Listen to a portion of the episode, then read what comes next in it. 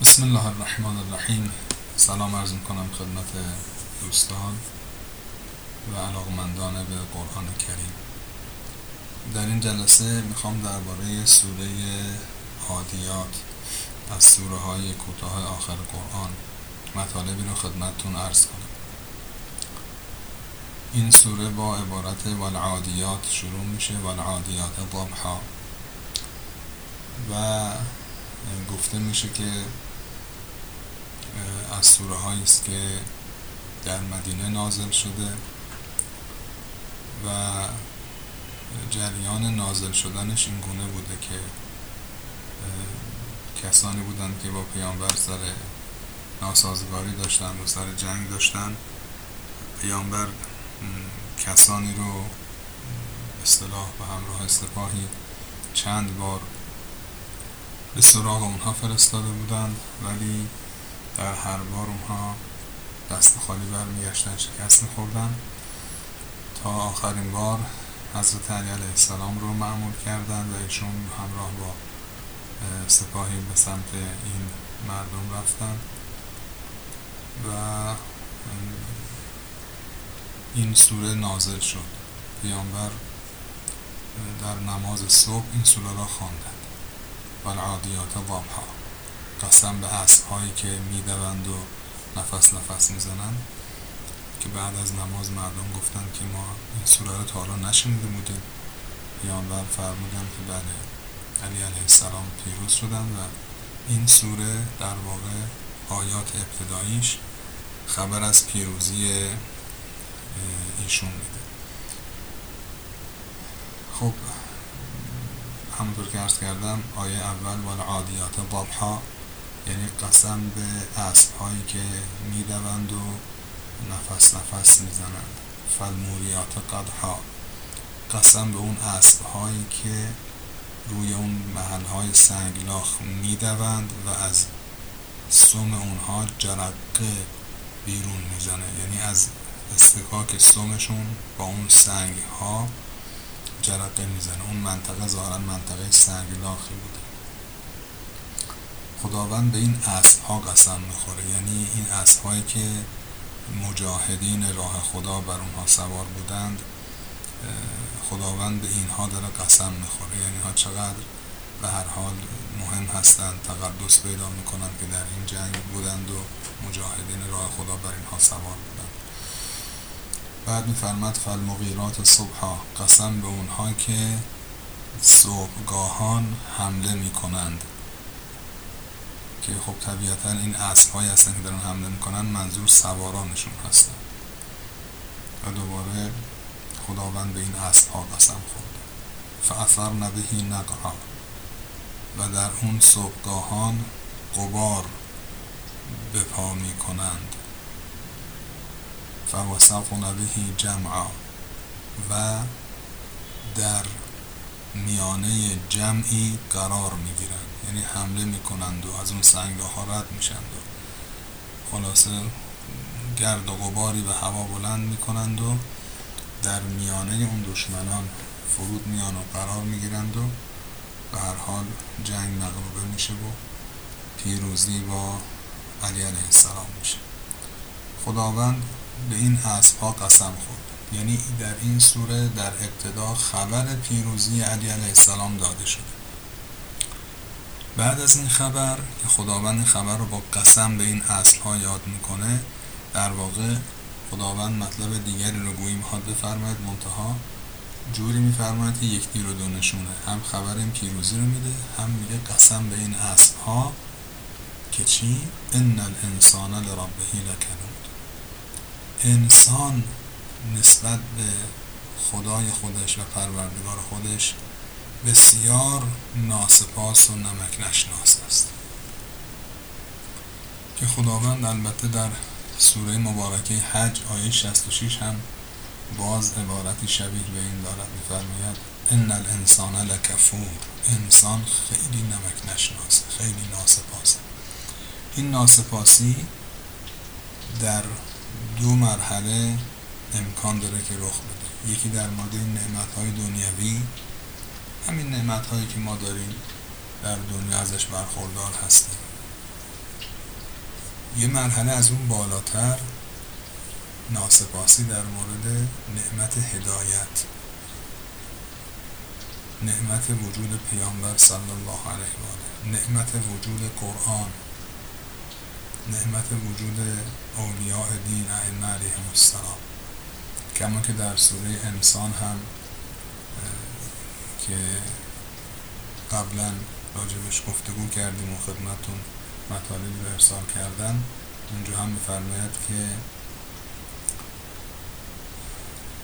انا هدیناه السبیل اما شاکرم و اما کفور ما راه رو بهش نشون دادیم. حالا این انسان یا شاکر است یا خیلی ناسپاس. کفور است. کفور یعنی خیلی ناسپاس شاکر یعنی شکر کننده و شکور یعنی خیلی شاکر. اونجا عرض کردم در سوره انسان که توضیح دادم خلاصه آیه میفرماد انسان در مقابل این نعمت هدایت که چه نعمت بزرگی است. خیلی هم بخواد شکر گذاری بکنه بازم نمی‌تونه حقش رو به جا بیاره. تازه میشه شاکر. اما یه خورده آدم بخواد بی توجهی کنه به این نعمت هدایت این نعمت انقدر بزرگه که انسان میشه کفور خیلی ناسپاس. خب حالا توی این سوره مبارکه یک گوش کنایه هم به این کسانی که در این جنگ در واقع شکست خوردند و به دست علی علیه السلام اسیر شدند زده شده. یعنی اینها این نعمت هدایت آمده ان الانسان لربه لکنود. هیچ شکرش رو به جا نیاوردن. بعد میفرماد و انه علی ذالک لشهید. و جالب خود این انسان هم این را می‌داند. خودش گواه بر این مطلب است. شهید یعنی گواه. یعنی انسان کسی به درون خودش برگرده این اصطلاح واقعا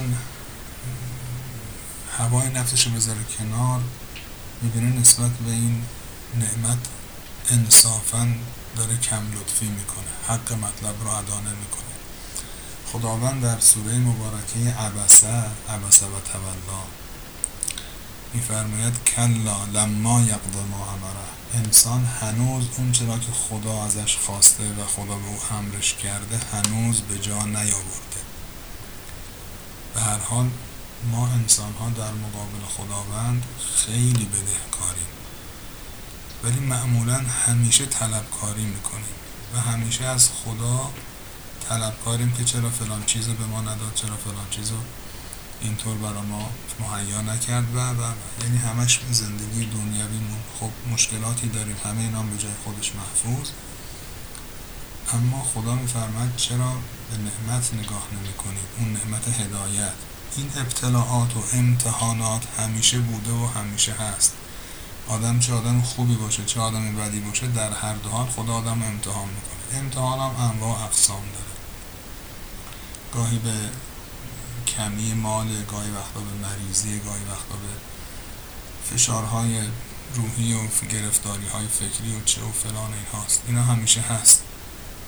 اینطوری فکر نکنیم که خداوند تعهد کرده که این دنیا بدون هیچ غم و غصه برای بعضی باشه بعد بگیم چرا پس برای ما نیست.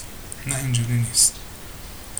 این دنیا اصلا طبیعتش همینه و این به معنای این نیست خداوند به کسی احیانا خدا نکره بی داره پس ما بیش از اون چه که بخوایم طلبکار باشیم از خدا بدهکار خداوند هستیم. و میفرمد این خود انسان یعنی گویی فطرت انسان خودش بر این مطلب گواه. هرچند ممکنه بنده به زبان بگم نه اینطور نیست. من ناسپاسم نیستم. ولی اگه انسان خودش با خودش خلوت کنه در مقابل این نعمت ها نعمت هدایت در مقابل نعمت هدایت انسان چقدر به خدا بدهکاره؟ بعد میفرماد و انه لحب الخیر لشدید. این انسان خیلی دنبال خیر و خوبیه. خیر رو خیلی دوست میداره. خیلی دوست میداره همش می‌خواد همه خیرها مال او باشه. بعد میفرماید افلا یعلم اذا بعثر ما فی القبور؟ این انسان خبر نداره وقتی که قبرها زیر و رو بشن و آنچه که در قبرهاست بیرون بیاد. یعنی انسان ها در قیامت. این خاک قبرها انگار شخ می‌خوره و انسان از اونها میاد بیرون. خداوند گویی انسان رو مجدد می آفرینه وگرنه تو اون قبر ممکنه قبر باز کنی. هیچی توش نباشه. حتی استخوان پوسیده باشه. ولی خداوند خلقت رو دوباره انجام میده. طبق آیات قرآن. و حصل ما فی الصدور. یعنی آنچه که در سینه ها هست کاملا قربال شود. یعنی سره از ناسره مشخص میشه. مثل آهن که از سنگ آهن جداش می‌کنن مثل گندم که از کاه جداش می‌کنن معلوم میشه که خوبی ها و بدی ها که در سینه افراد هست چیاس اینا از هم متمایز میشه. نیت ها کاملا مشخص میشه.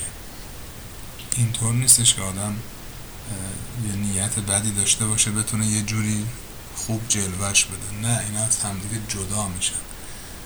خلوص از غیر خلوص.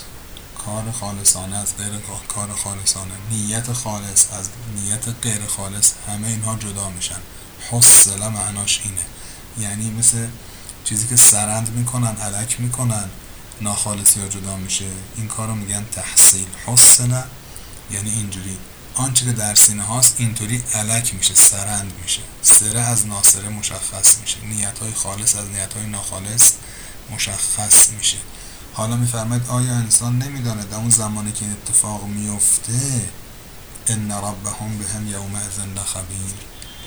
خداوند در اون روز به انسان ها آگاه است. اینا فکر می‌کنن که نه خدا خبر نداره نه همه اینها رو خداوند زیر نظر داره. و همونطور که در دنیا هم خبر داره در آخرت و قیامت هم خبر داره. منتها اینجا داره خداوند اون قیامت رو برای ما تصویر می‌کنه به تصویر میگه اون زمان که انسان ها زنده میشن و نیت های خالص از ناخالص مشخص میشه اون زمان خداوند آگاه هست و همه مردم. یعنی کسی دیگه نمی‌تونه اونجا چیزی رو از خدا مخفی بداره موفق و معید باشید. خدا نگهدار.